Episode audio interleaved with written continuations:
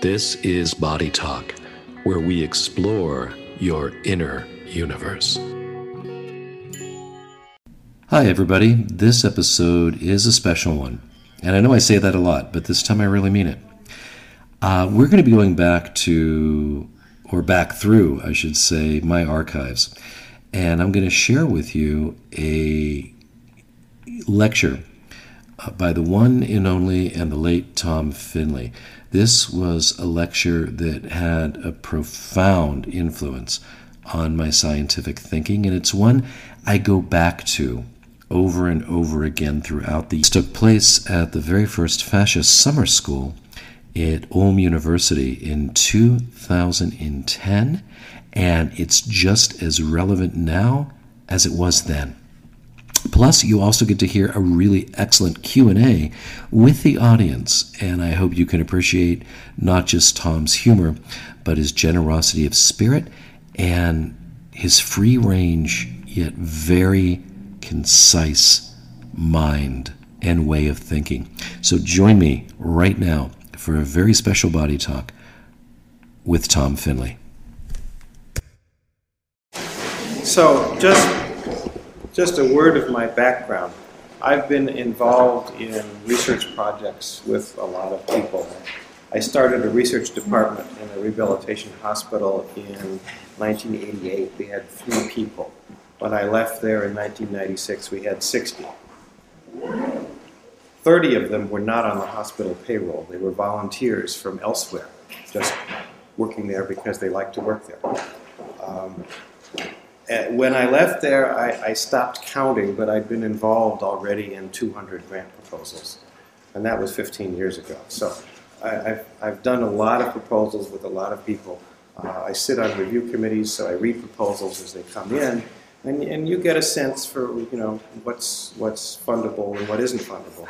Uh, in the United States, um, the funding rate varies between 10% and 50 percent depending on the agency.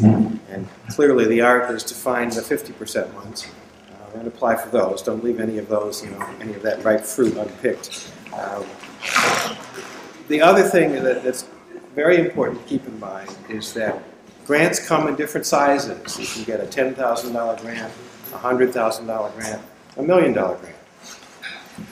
A million dollar grant is about twice as much work as a $10,000 grant.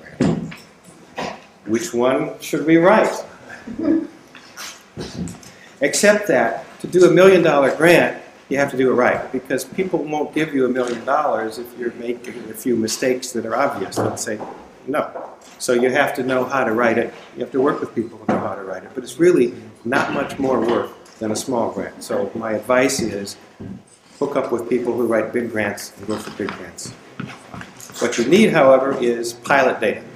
So that's part of what this lecture is going to be about is how do you get pilot data to show that what you're trying to do has a good chance of succeeding? Because it's a million dollar bet. And some of them work out and some of them don't work out. And the agencies like to know that what they're betting on is likely to work. You can't do research without measuring. If you can't measure it, you can't research it. Period. It's as simple as that. Now, measurement can be a number of things. Words, you can write words down, you can use them as a measure. So you can analyze the words. So I mean, there's lots of ways you can develop a measure. But if you don't have something to analyze, it's not research. That's the definition of research, is you have an idea, you collect some information, and you study it. But why do we do it? Well, some of us are clinicians, we want to prove that we're right. That's nice, because we might not be. We might want to improve our treatment to make it more efficient or more effective, or to improve the way we teach. If we're scientists, we want to explore hypotheses, to develop theories or models, or suggest the next study. Now, I suggest that every one of you is a scientist. When a patient walks into your office, you make a hypothesis about what is wrong with that patient. It may be called a diagnosis, it may be called a wild ass guess. Nonetheless, you have to do something. You have to make a decision. Here's what I think is going to make the most change in this person. And you try it. And you either are successful or you're not successful. So every time you see a patient, it's hypothesis, it's some data collection, and it's some analysis. It's, it's no different except it's systematized in science. So you start with a clinical observation. You notice a positive change in the client. What might be happening? And it's very important to keep all these steps in mind. First, nothing. You're fooling yourself, and your client will eventually leave unhappy. Or, nothing's happening. You're fooling yourself, your client's fooling themselves, and they're going to keep coming back week after week after week for a totally ineffective treatment. But they're happy about it. Or, there's no therapeutic response from what you did, but the general healing response, called the placebo, is taking place. Maybe there is a direct response going on, but it's not what you thought is. I mean, the patient's getting better, but it has nothing to do with your theory. You may be doing something very good that you, don't, you aren't even aware of. It may be that there's a direct response, but it's not as good as it might have been. Or the last one, yeah, it really is what you think is going on. But that's down at the bottom of the list, and you have to rule out the others above before you know that the one on the bottom really is true. So let's talk a little bit about the natural healing response. Because again, you have to you have to understand that and use it. Any clinician who doesn't use it is missing half of their treatment effect. And there's no reason to miss half of it. It's free. Use it. So what are the what are the elements of it? And the practitioner believes in it. The client believes in it. It's technically a little complicated. The treatment has some direct physiological effects. Two pills are better than one. One surgery is better than one pill. Once elicited, the placebo response can be augmented by drugs. It is a real response. It is a real physiological response. Proglumide, which is available here in Europe, it's a cholecystokinin inhibitor, can augment the placebo response. It's a real thing. Not everybody responds in the same way, but it is a real response. So, what I've learned when patients come into my office, they expect to do the walk, you know, the Rolfing walk. Walk, you know, let me analyze you. If they come in the office and I know what they have right away, I still have them do the walk because they expect that. It's a little more complicated when they do that. I, I started doing a couple people just get on the table didn't work as well because they expected, oh, the doctor will understand the way I move from the way I walk, and in 10 seconds he knows everything that's going on, and then I get down on the table. But if I left that part out, it didn't work as well. So I leave it in now.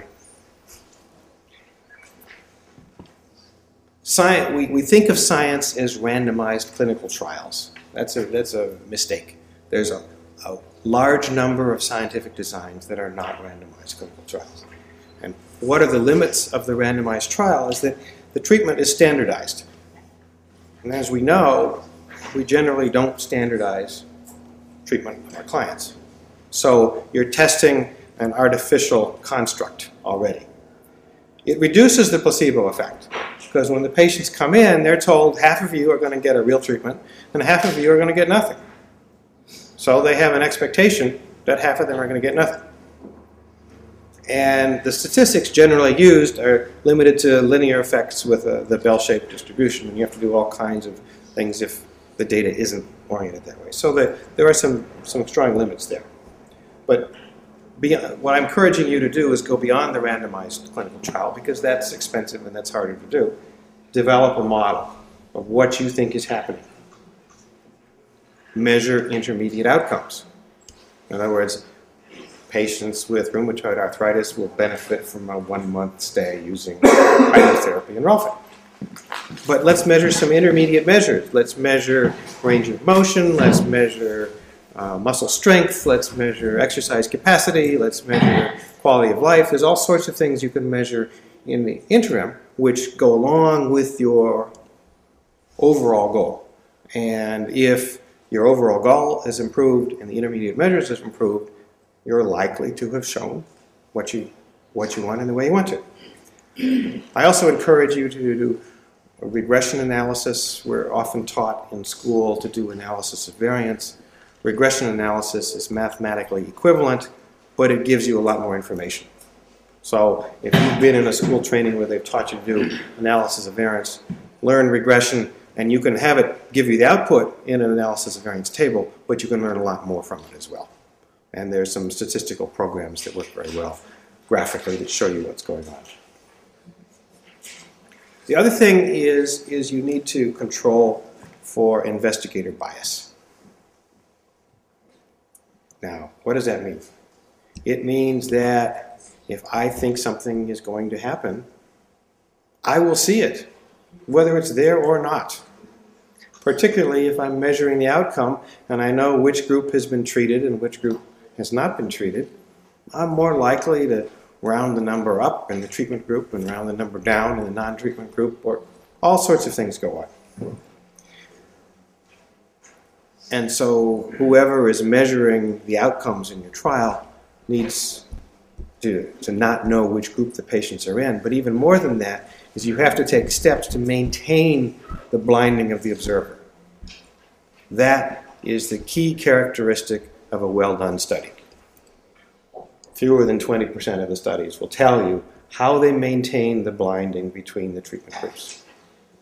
That is the key characteristic of a well designed research project. I look for that. If it's not in there, I go, sorry, they don't know what they're doing, they're not getting their million dollars. Very simple. Even in something as physics, blinded trials are important. The best study for the mass of the electron was done the the researcher gave told his machinist, "Make me a part that's about uh, an inch, but don't tell me the exact dimensions." He had his equipment together. He took all his measures, and two years later, he took it apart so he couldn't collect any more data. And then he went back to his machinist and said, "Now give me the dimensions."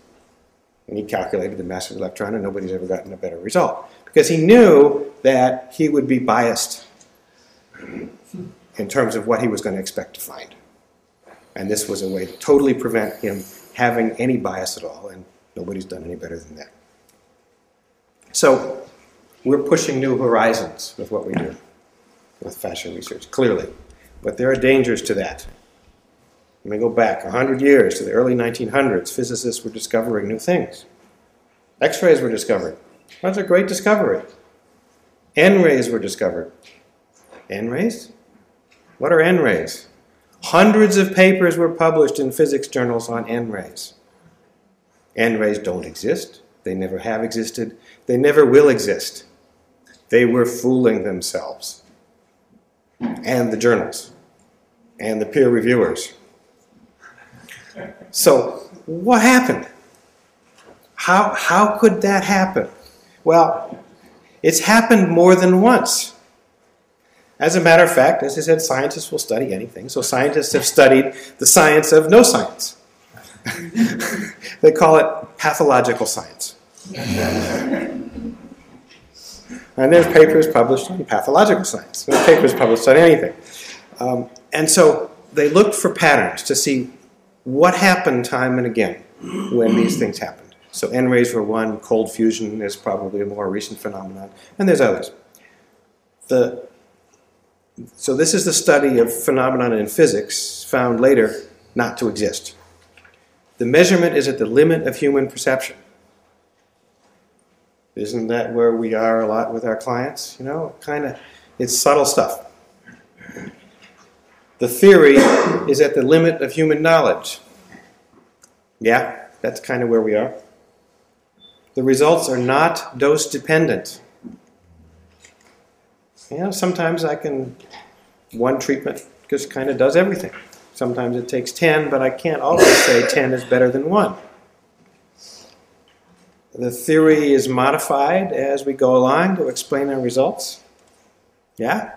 Eventually the theory collapses. Well, let's hope not, but it could. So we just need to be aware that, you know, we're pushing the territory and we might as well learn from others so we don't make the same mistakes. So you need to measure. So I'm going to treat you a little bit. You've got to use whatever tools you have to make some measurements here. So an example here, some of the measures I have. On the left is a machine for measuring balance. You stand on that, you sit on a force platform, it measures You know, the, the direct force is down, but as you move back and forth, it measures shear or sliding.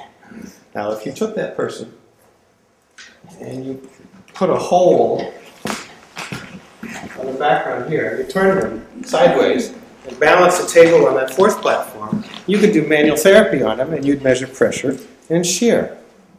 So that's what I did.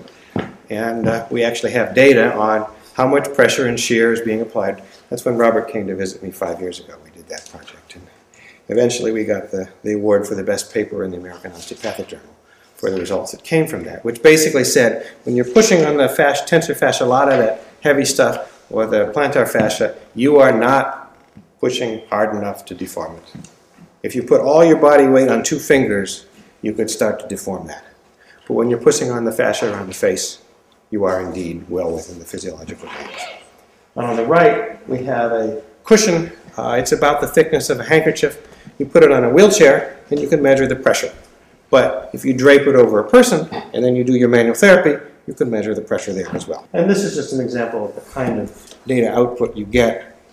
Um, the, the darker line, the, the darker the, and redder the line, the, the greater the pressure. It just shows manual therapy pressure in, in different areas. Um, the shoulder on the left, the foot on the right, and the tensor fascia lata there on the bottom. And in all of them, you get to brown, which is here. It's all about the same level of pressure. As, as clinicians, we treat people that come in with acute back pain, and very commonly it's a twist. You're sitting in your car, you reach in the back seat to get a hat, and it gets you. So I went to my mathematical colleague and said, Why is twisting a problem? So, this is using existing data. We model the disk in compression and bending.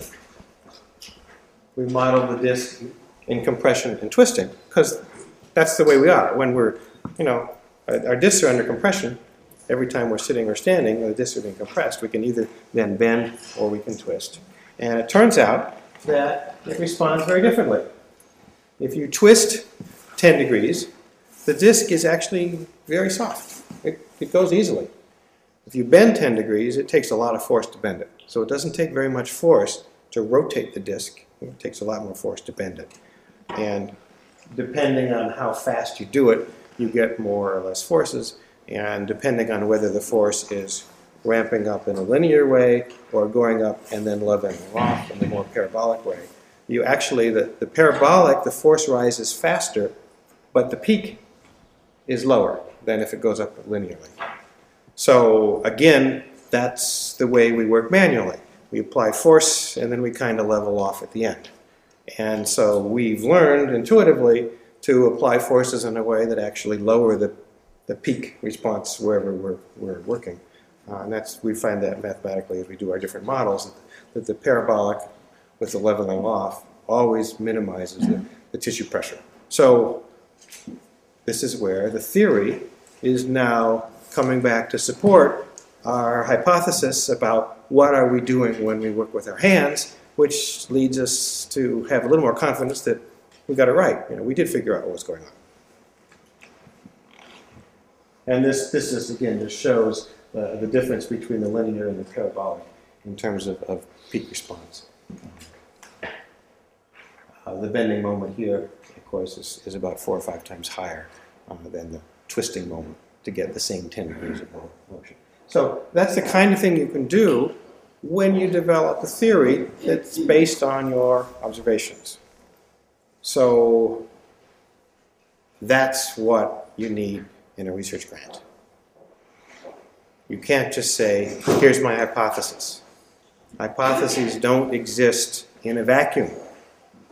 You have to kind of put things around the hypothesis. So, what I'm going to do is go through this little workbook with you to describe some of the various projects. And some of you have already filled them out. And so the first thing I'm going to say is you have to write down your ideas. You can't just talk about them. And those of you who've written them down realize that It gets really hard when you write it down. It's really easy to talk about it, where things just come, but then you write it down. It. Well, do I really mean that? And so it's the same thing when I listen to your ideas. You're talking about it, yeah, it, it sounds reasonable. You call up the grant officer at the National Institute of Health and you say, I've got a project on this. And he says, Yeah, it sounds reasonable. He says, Send me your abstract. The next step is you've got to put it in writing. Because if it's not in writing, it doesn't exist as far as science goes. When we do research in the institutional review boards, we look at risk versus benefit. Are the risks, do they outweigh the benefits of a research project? If you don't publish it, there is no benefit. Therefore, the risks outweigh the benefit. Period. Now, yes, I have data that I've never published. We all do. Um, but I want to encourage you when you collect data to do it in a way that you aim to publish it somewhere. So there are journals uh, which publish just about anything. And as you are designing your study, you need to think of the endpoint, where I'm going to publish it, because the kinds of study you do depends on your audience, who's interested in the study. And that's why, as you go through the research guide, the first point is to select a general question. You're not even down to the hypothesis yet, but a general question. And so let's start with here's a general question What are the effects of structural integration on sleep disorders? That's a good question. And you can't do research without some resources. So you've got to think right at the beginning what do I need? Well, you're going to need patients, you're going to need space, you're going to need practitioners, and you need somebody to collect the data. And what's not down here is you're going to need somebody to analyze the data, because that's a separate process in itself. Um, but the next part then is search for related work, because that's the whole point of science is to build on other people's information. So, where is related work? Well, I happen to know that Christopher Moyer did a meta analysis of massage therapy about five years ago.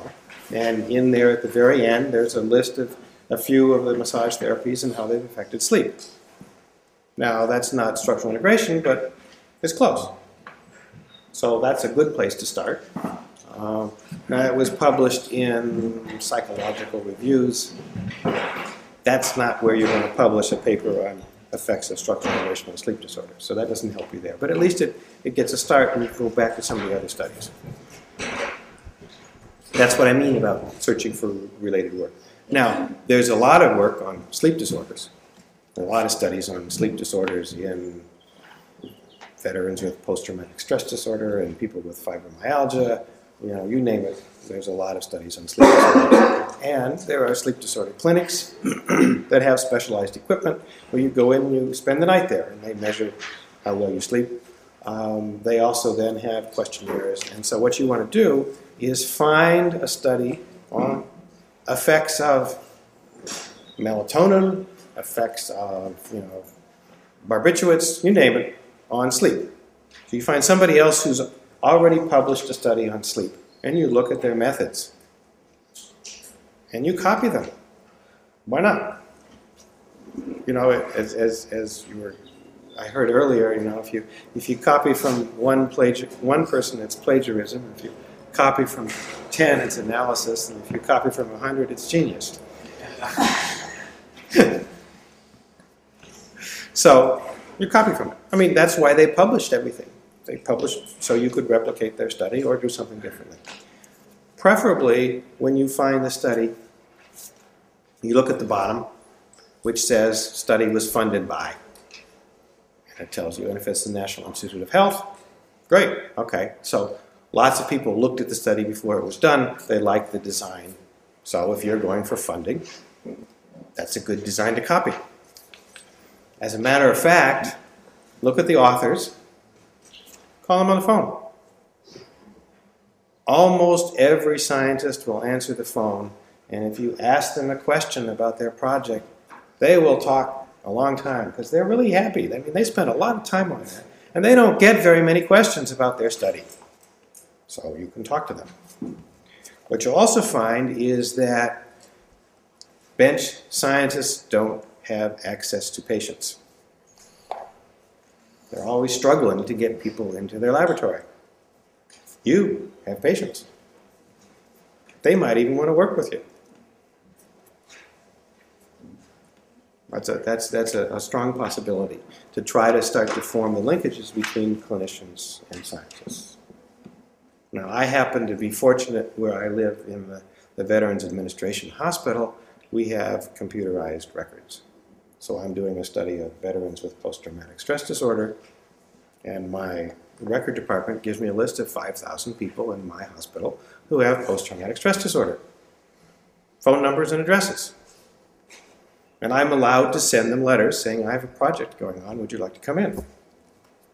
But most of us don't have that kind of access to patients. Most researchers are struggling to try to, you know, you go to a clinic, you try to recruit here, they're busy, you know, you can't do that. So I think you'll find you have a, a major strength in your clinical population. Use it. So let's look here at some of the questions you, you think are already answered by previous research. What is the average effectiveness of sleep disorder medications? Right, so there's a lot of medications on the market.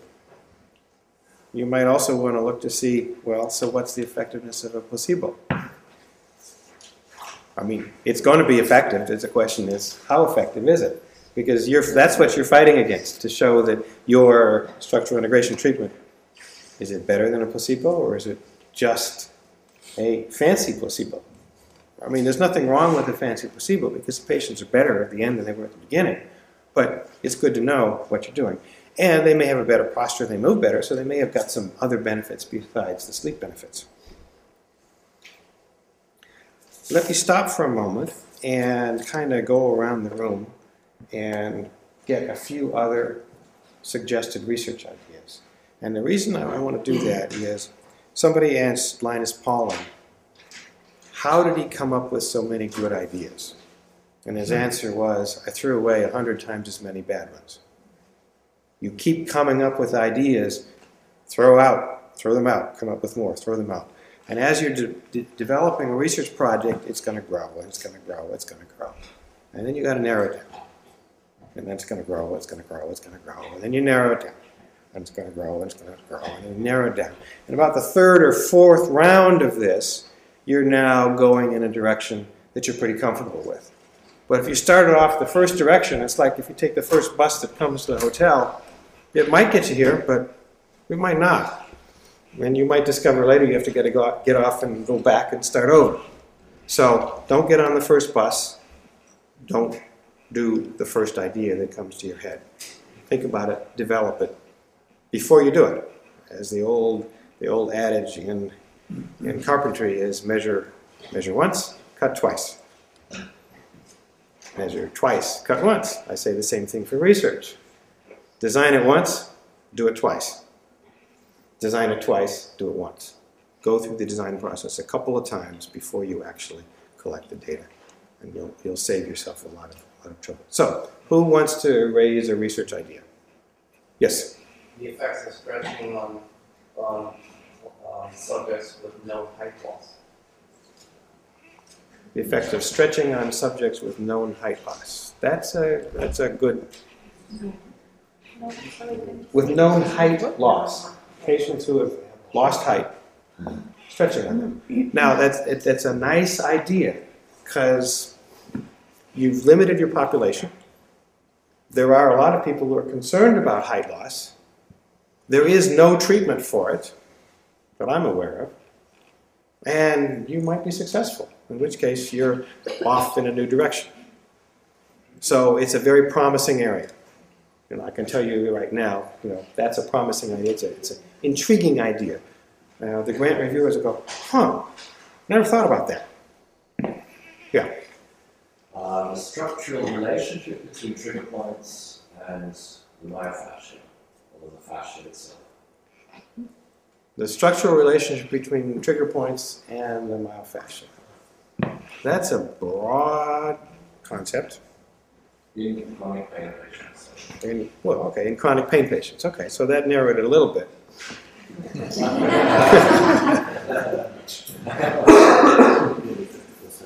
The, the problem is, and, and, and that's one that, that it's amorphous. And reviewers know that, you know, histologic studies haven't shown anything. So, how can there be a structural relationship between a non a non-entity? So you're fighting uphill already with that, which is okay, because if you have some pilot data that shows a relationship, they'll be intrigued. But you've got to have some pilot data, or they're going to go, you know, show me a little more information, and they're going to be very suspicious of your pilot data, and that's okay. But you know, different ideas have have different kinds of, of, of put it differently. When you write a research proposal, the reviewers volunteer their time to read them. They may get paid $100 a day for the time they actually meet to discuss them. But the time they spend reading it is their leisure time. So they're sitting in the bathtub at 10 o'clock at night, zipping through the proposal. And it's got to jump out of the page and it's got to catch their attention and it's got to keep their attention.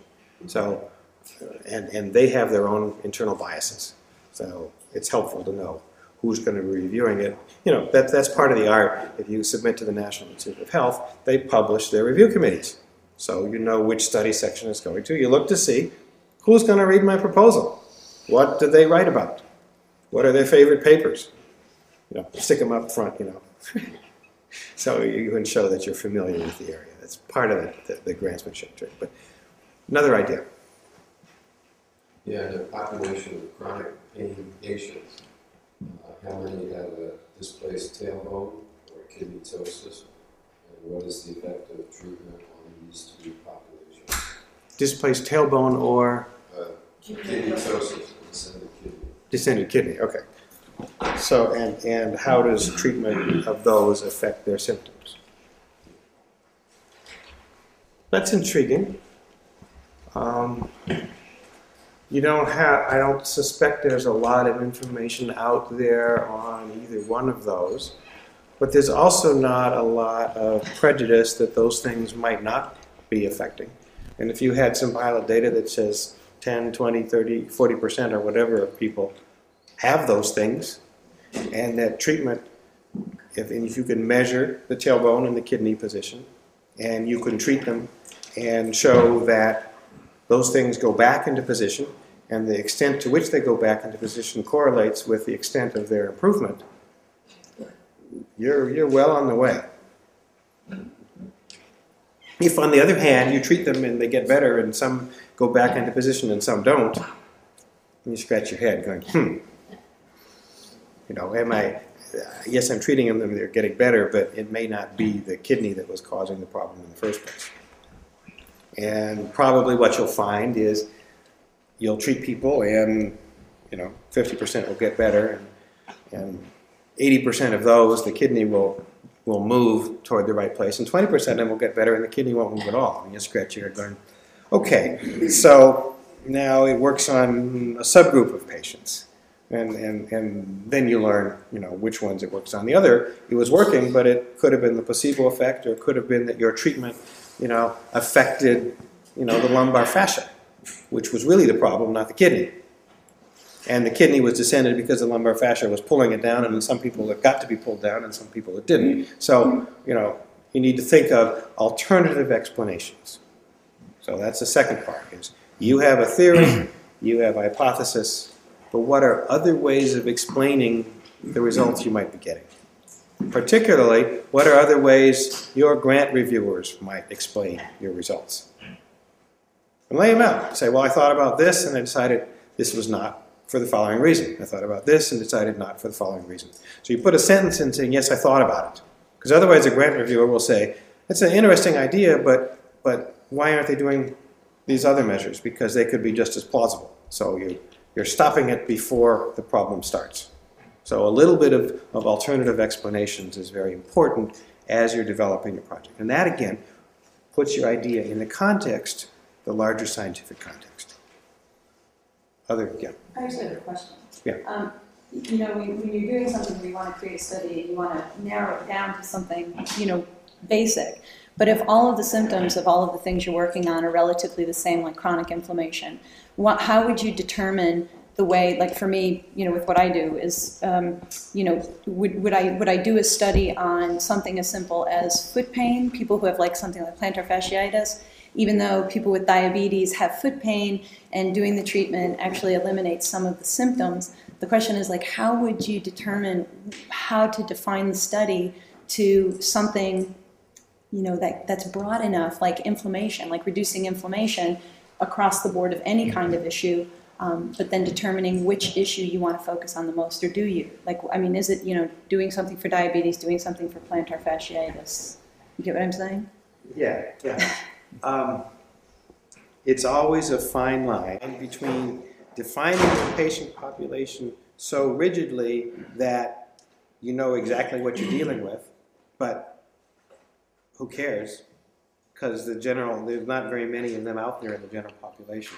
And having generalizability. And if you haven't tested different types of people, you don't know whether it generalizes to them or not. That's just it. I mean, like that's what I'm saying. You know, people have the same symptoms, but different different reasons why, whether it's cancer, diabetes, overweight, you know, whatever, overactivity. You know, like the symptom is the same. It's foot pain, it's low back pain. Right, right.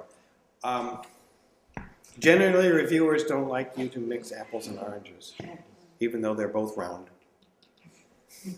They'll both roll across the floor. You know, if you have a treatment to, to deal with rolling across the floor, it doesn't matter if we use an apple or an orange, but reviewers like you to restrict to one or the other. So you have to have a very good reason for expanding beyond. There are a lot of diabetics, so diabetic foot pain would not be a bad place to start, for example, um, or non-diabetic foot pain. But diabetic people probably respond differently than non-diabetic. They might not to your treatment, but you got to convince the reviewer why you can combine them. And sometimes what, what what's easier is to get a grant for diabetic and foot pain.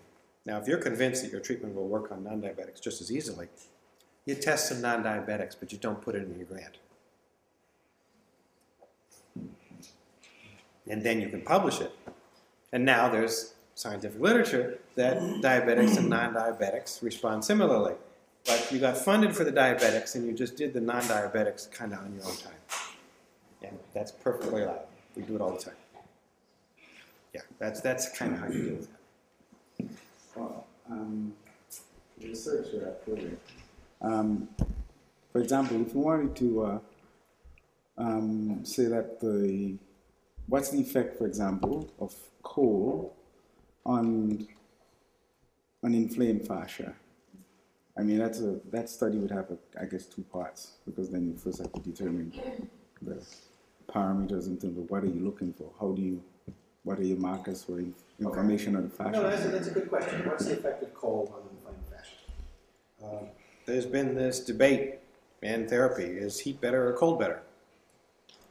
That's been going on for a long time, and it's not really resolved yet.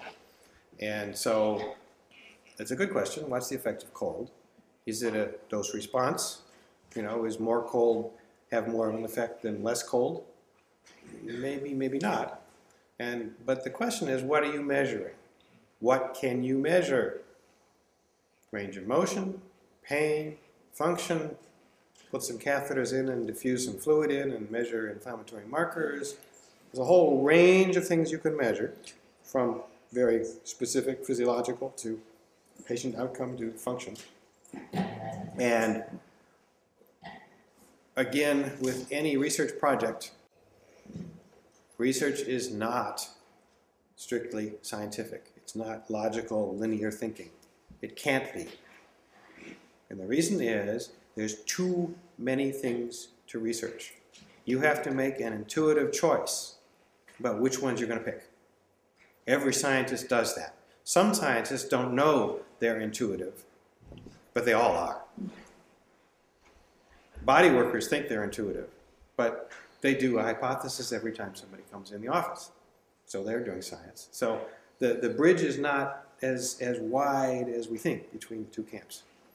So what you're doing with the study is you got to decide where am I going to get the most bang for the buck? Where am I going to find something that's going to change as a result of my measure? So, when you do a measurement, it varies. Even if the, the real measure doesn't change, the actual measure will vary every time you do it. There's a random fluctuation. Now, my weight actually does vary a little bit from day to day, but if I get on a scale and I weigh it and my weight is exactly the same, it's going to be slightly different depending on how good the scale is. Now, most scales are pretty good, so they don't vary very much. You know, that's what, you know, the standards for scales are, and that's why you put known weights on them to see do they give the same result every time. They used to be not so good, but they're, they're pretty good now. So the measurement of weight is pretty stable. It doesn't vary very much. So if you get a change in weight, it's probably a real change. Height is the same thing. You can measure height pretty well. So if you get a change in height, you're seeing a change. So the standard deviation of the measure without any intervention, you need to know. In other words, how much is this measurement going to fluctuate when I've changed nothing? and how much am I going to change the measure in relation to the standard deviation? Am I going to get half a standard deviation change? Am I get one standard deviation change? And in statistics, we call anything that gets one standard deviation change is a large effect. About 60% of a standard deviation is a medium effect, and 30% is a small effect. It can still be quite significant, but it's called a small effect. Clinically, we're looking for large effects, basically. A large effect takes about 15 subjects per group. Doesn't take very many. 15, one five. Subjects. Right. Total 30 subjects, large effect. You found it, you're done.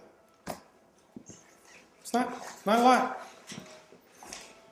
There aren't a lot of large effects out there. Most of what you're looking at is the medium, 60%. That can take two or 300 subjects. The small effects, public health, it's, it's quite important to know small effects when you're dealing with millions of people. Because whether this flu vaccine is better than this flu vaccine, it makes a difference. But it's a small effect, so now you've got to study, you know, thousands of people to get a small effect. When we're talking about subtle effects in our patients, if they're small effects, you're never going to be able to measure and prove it. You're only going to, so go for the big ones. That's my advice. Don't, I mean, don't, don't bother wasting your time on the subtle small effects. Go for the large ones, the ones where you think you're going to see a big, big change. Go for a measurement that's as good as possible. Refine that measurement. Find a measurement that's as, as narrow and as precise as possible because then the change in the measure is less compared with the change with your treatment. And by and large, don't invent a new measure. Use somebody else's where they've already published information on the measure. So you can say, well, in my hands, I found it vary this much, but so and so found it vary this much, and this is the reliability and the validity of this measure. That's what reviewers look for. Are you using a well established measure? Don't pull one out of your hip pocket. Can you give an example Sleep. The Epworth Sleep Scale. Well established. It's a questionnaire. You know, there's data on it. It's been used on thousands and thousands of people. So use it. You know, don't invent your own questionnaire about how well did you sleep. Use it. That's a good example. But if patients sleep better, their whole life quality is better, so use the SF36. That's the standard medical outcomes measure that's been used in millions of people. I have data on a million veterans, their SF36 scores. So I can look to see how does the veterans function relate to people who had a left-sided stroke. And there'll be, you know, 10,000 of them in the database. So I pull it out and say, okay, these people scored this way. So any standard measure like that, you go in the literature, you'll find other studies on it, so you can compare your population with somebody else's. So that's that's that's a good example. I'd just like to comment on that as, as, uh, talk about statistics and the obvious tonight. I found very powerful, uh, in the spirit of collaboration here, that, uh, to have a biostatistician who's familiar with your area, uh, in your planning of your designs. If you have a clinical question, they'll keep you in check of breaking it down. What's the actual statistical research question that will appeal to the scientific community? And uh, if it's well prepared beforehand, uh, it saves you a lot of time afterwards with all of your data. If you keep on meeting up and work with your proposal, work with the biostatistician on your proposal, uh, they'll come up with some things uh, that uh, may be new to you in terms of statistical analysis that uh, might help your clinical question, to help uh, translate it into the uh, scientific vocabulary, I guess you could say, to appeal to the other people around the world. Otherwise, it might be just more confusing to have uh, your own way of doing the the, uh, statistics. Yeah. Statistics is a specialty. Research is a specialty. I don't intend to teach you either one of those, but I intend to teach you enough to know that you need to collaborate with someone who knows how to do those. Just as I wouldn't get my appendix taken out by a general surgeon necessarily, or by someone who's not even a surgeon. I mean, yes, physicians are licensed to do surgery, but I want a specialist. You know, if I needed something, I want a specialist. If you need statistics, you need a specialist. So, yeah, you, you do need, but on the other hand, you need to understand enough about statistics to ask the right questions. And so the interchange, you need to be a good consumer of statistical advice. Now, so as you're designing your study, fake your data on three people. Write down what you think you would find on three people. Analyze it. Whoops, how am I going to analyze it? Well, write your program to analyze that data. If you can't write your program to analyze the data, why collect it? Same thing goes after you collect data on the first three people. Analyze it. You're not going to do anything with it, you're just making sure the anal- analysis will work, that your data is input in the correct form, that it's translated in the right statistical program, and that you've worked with your statistician to know what to analyze. Now the program's already written. When you, all your data is in there, you just put run again, and your final analysis is done. But if you don't do that, if you wait to the end and find your statistician at the end, you'll find there's stuff you didn't collect that you needed. You can't collect it after the fact, so you have to kind of make your best assessment there. But yeah, you do need to do need to find a statistician before you start.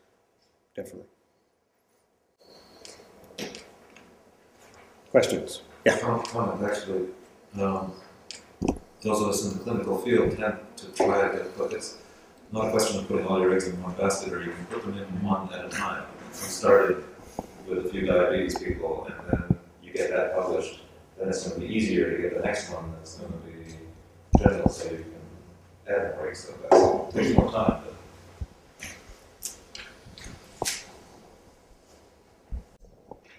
Right. Or, or you change the basket. In other words, if you can make a good case that you're looking at foot pain and that it doesn't matter height, weight, sex, nothing matters, fine. You've changed the basket. You've changed your definition of what's the basket. Uh, but if there are if there are patient demographic variables that might affect it, um, then you need, need to either control it by limiting to just males or just females, or by including them in equal proportion or fixed proportion, or by analyzing them separately. I mean, there's all sorts of ways you can do. But again, when you're thinking of your project, you need to think what patient characteristics will impact the effect of my intervention. And do I need to control for those before the project or after the project? Or and, and this is why you randomly divide, is there's a lot of factors that will affect your outcome that you don't know about. And by just randomly assigning, you are hoping that they'll all get evenly divided between the groups. So that the patients who respond aren't in one group and the patients who don't respond are in another group. That's the whole idea behind randomization. However, if there are factors that you know are going to make an effect, foot pain would be a good example, before you randomize, your diabetics get randomized to treatment and no treatment, and the non-diabetics get randomized to treatment and no treatment. And that way you know, at least as far as diabetes goes, you've got equal treated and non-treated. So it's called stratified randomization. So you need to think about which things are going to most likely affect your results.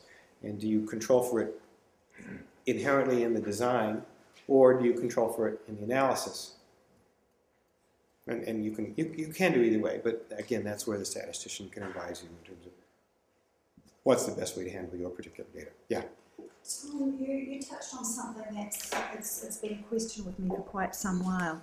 You said um, when you read a paper, you know, call a scientist and ask them to tell you about it on the phone.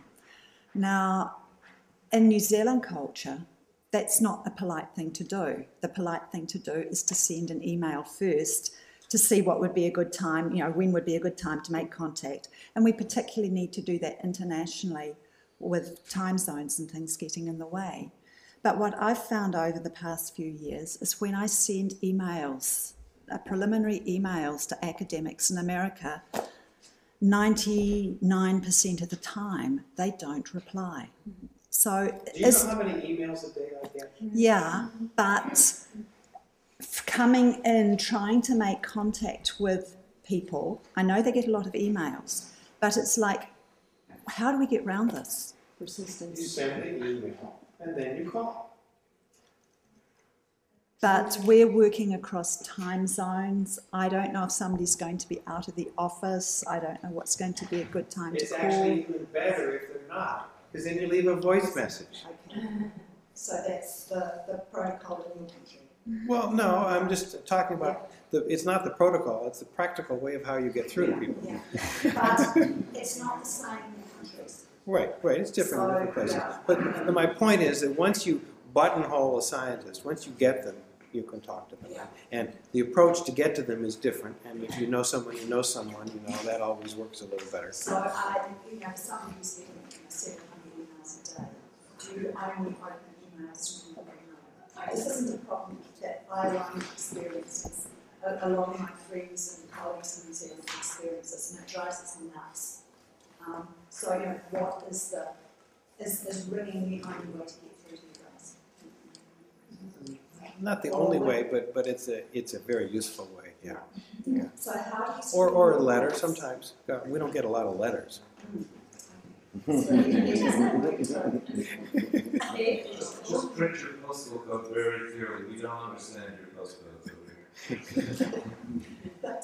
But, but your first contact should indicate you've read their paper and what your question is, Yeah, okay?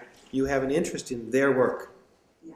So put it in the subject line. Absolutely, absolutely. And if you write more than three paragraphs, your chance of a response in the first contact is almost zero. Yep. So your chance of getting a response can be 20%, which is very high if you come with a brief, brief uh, question or announcement. And Okay. And if they then respond, you can send more. Thank you.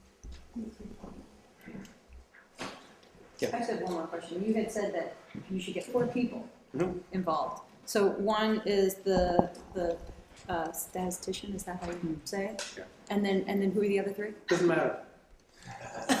It, it really doesn't matter, as long as they're interested in the project. But I mean, like, you know, like we've got HSS, Hospitals for Special Surgery, we've got a couple of, like, they now have Melt on their brochure for their PTs. And so we're trying to get um, Metzler uh, to, uh, you know, get on board because he keeps sending people to us. And so the question is like, how do I get him to then do a study if he's the scientist who's like, or I mean, the, the uh, doctor who's like super busy, he's not, I mean, Dr. Metzel's not just gonna take time out of his schedule to do a study, but then who are they? Are they clinicians I'm looking for? Is it doesn't- other It scientists? doesn't matter. You need a team. Now, in, a- in any team, you need different resources available, but they can come in different combinations. I'm saying, you, obviously, there'll be different disciplines you need to cover in a team, but what I'm saying is basically four live bodies with different skills. And the reason is the interaction is important. You need a network. You need a network of three at all times, which means you have to have a fourth for a spare. That's my point. And I've seen hundreds of projects develop, and some go forward and some fail. And that's my general rule is if you got four people, it goes forward. If you got three, it might. If you got two, it goes down the tubes. And I- like I, I've tried to figure out, is there a pattern? It's just the number. Yeah. Um, I have been working with rheumatic patients for the last 12 years. I have a um, program that we do with uh, the Swedish Social Security. So they come to Spain and we work with them. And I have uh, data of about 2,000 patients, different. And um, when I was these days putting some of the information, I found that all the Bechterew people, they have high blood pressure, all of them, the ones that I have. There was no one without either a male or female. So um, it was just in my computer the information. So uh, it was not a data that I was just uh, thought that I could find. So Sorry. Can can the rest of you take your cell phones and put them on mute, please? So the thing is that if- if any of you are working with rheumatic patients, I like to uh, just keep in touch with me and send me your info, or especially if just if you could track the Bechterew one, Mor- Morbus Bechterew, if they have high blood pressure. I don't know what to do with this information, but I maybe could be interesting if it's related to the posture or is related to uh, the illness itself. Good question.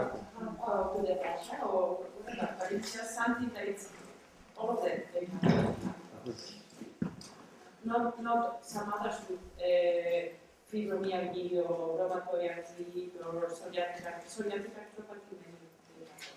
Now, the, what I what I challenge you is there's lots of intriguing questions. What does high blood pressure have to do with fascia?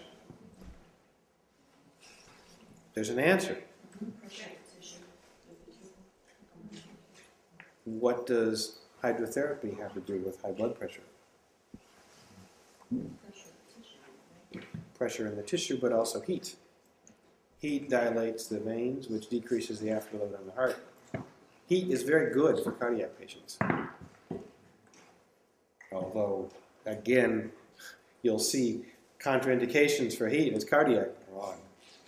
Heat's very good for cardiac. Uh, you just have to know the physiology behind it. Um, and you don't want to heat ischemic tissue beyond the capacity of blood to go into it because now you've increased the metabolic demands and you can't supply the blood, so then, then there is a problem that way. So you have to look at it that way. But, but the, the vascular system probably relates to the fascial system. Um, we know that there are now some direct myofibril connections between the muscle and the arteriole.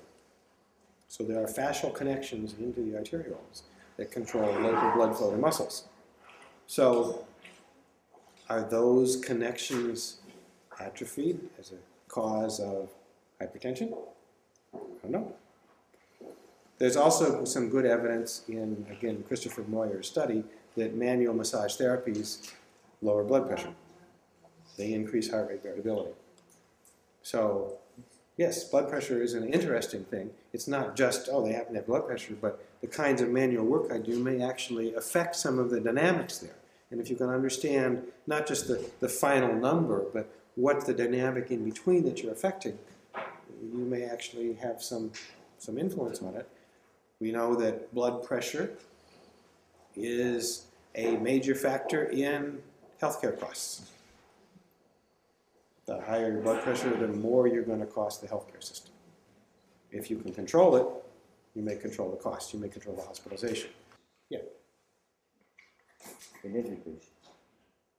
I don't know exactly in every patient, but on the average, you see an increase in heart rate variability with manual therapies. Because I thought it is also depending on, on the basic state of the patient who is coming in. A stressed patient or Of course, of course, it depends on the basic state, but you, whatever, the patient comes in in a basic state at this level, and they're gonna go to this level. If they come in here, they're gonna go here. Yeah, and then the studies are pretty clear that heart rate variability can be affected by manual therapies. And again, the studies are also clear that patients with lower heart rate variability, higher healthcare costs, higher mortality, you know, more heart attacks, all sorts of things, bad things happen when your heart rate variability. Patients who are diabetic lose their heart rate variability. I mean, it's, it's, it's an intermediate, we don't know why necessarily it's related, but it's definitely related to a lot of outcomes.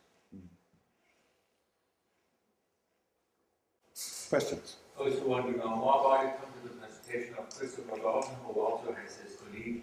Jan Magades. They are together in the investigations on heart rate variability among among other features of myofascial therapy. Right. So, um, there are a few clinicians and a few researchers who have actually volunteered to help clinicians define their research projects a little better. Um, we seek those out when you submit your abstracts for the Fascia Research Congress. Uh, those of you who submitted abstracts last time got letters back from Peter Hyam saying, hmm, I like this, I don't like that, where's the data on here? He read every single abstract you submitted, uh, and most people got feedback. And those who responded to the feedback in a satisfactory way got in, and those who didn't, didn't. So he was very, very critical. It's very unusual for a conference to actually get that attention to the abstract. Uh, but there are others uh, who have indicated willingness to me to, to work with some clinicians on developing projects. But that's the whole idea behind uh, a fascia research interest group, is to start to share resources, to put some ideas out there. Uh, I've got more ideas than I know what to do with. I'm happy to give them away. Here's a hypothesis I know to be true, but I haven't proved it yet. Anybody else who wants it, take it and run with it. Um, and then there are people who like to work but don't have ideas. So if we can start to match people up um, with the with the internet and the exchange of ideas, you it doesn't have to be in, in your same town. Uh, and that's an important concept that I want to get across with the research group.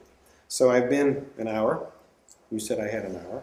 Uh, we could go on, but uh, I guess it'll be the next conference where we continue. Thank you for listening to another episode of Body Talk. Any questions? Questions for me? Questions for our guest? Send me an email. BodyTalkDavid at gmail.com, or you can use the Anchor app and send me a voice memo. How cool is that? I'm David Lesondak. Join me next week when we continue to explore your inner universe on Body Talk.